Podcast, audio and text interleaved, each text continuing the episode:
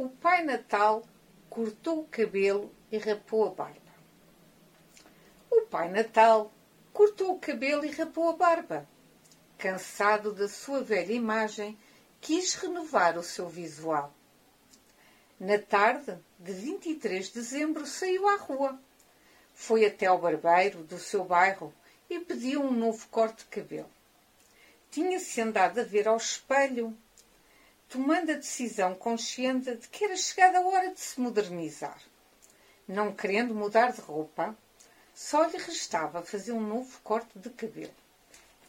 O barbeiro, espantado e contente por o receber no seu estabelecimento comercial, sentou-o na cadeira e, com a máquina de raspar, cortou-lhe os cabelos brancos com pente zero.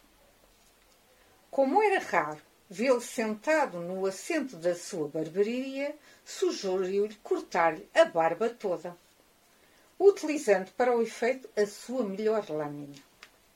Depois de o barbeiro ter terminado o seu serviço, serviço o velho Pai Natal, observando a sua nova imagem no espelho, quase não se reconheceu.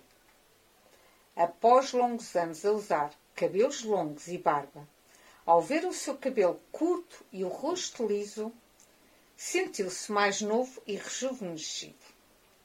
O seu rosto mantinha as bochechas cheias e rosadas. O seu cabelo permanecia branco. Ele continuava a ser um velhote roliço e encorpado. Contudo, como consequência desta renovação, ele já não parecia a mesma pessoa. No dia 24 de dezembro, cumprindo a tradição, o Pai Natal, renovado e rejuvenescido, vestiu a rigor, envergando o seu belo fato vermelho adornado com pele branca, sentou-se prontamente no trenó, mas as renas ficaram agitadas porque não o reconheceram.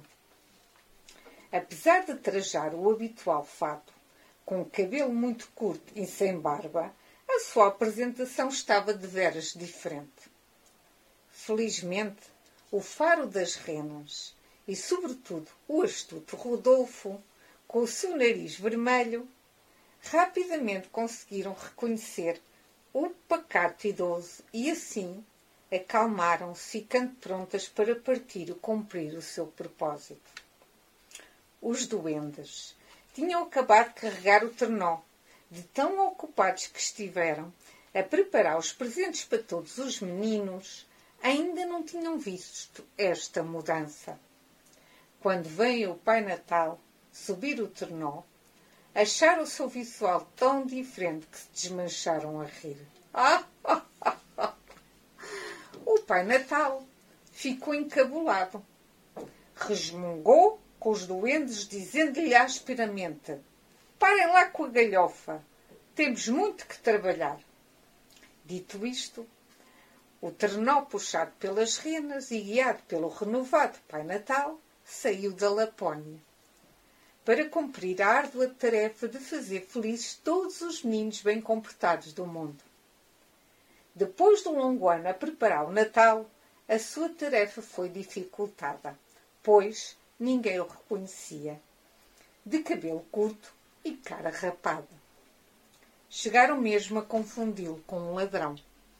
Assim que descia a chaminé, Alguns adultos que ainda permaneciam acordados apanharam valentes sustos. Aquela nova imagem não representava o seu imaginário de crianças. Mesmo assim, o ancião, barrigudo e bem disposto, conseguiu cumprir a sua nobre missão. E depois desta peripécia, decidiu que não voltaria a cortar o cabelo nem a rapar a barba nos anos mais próximos.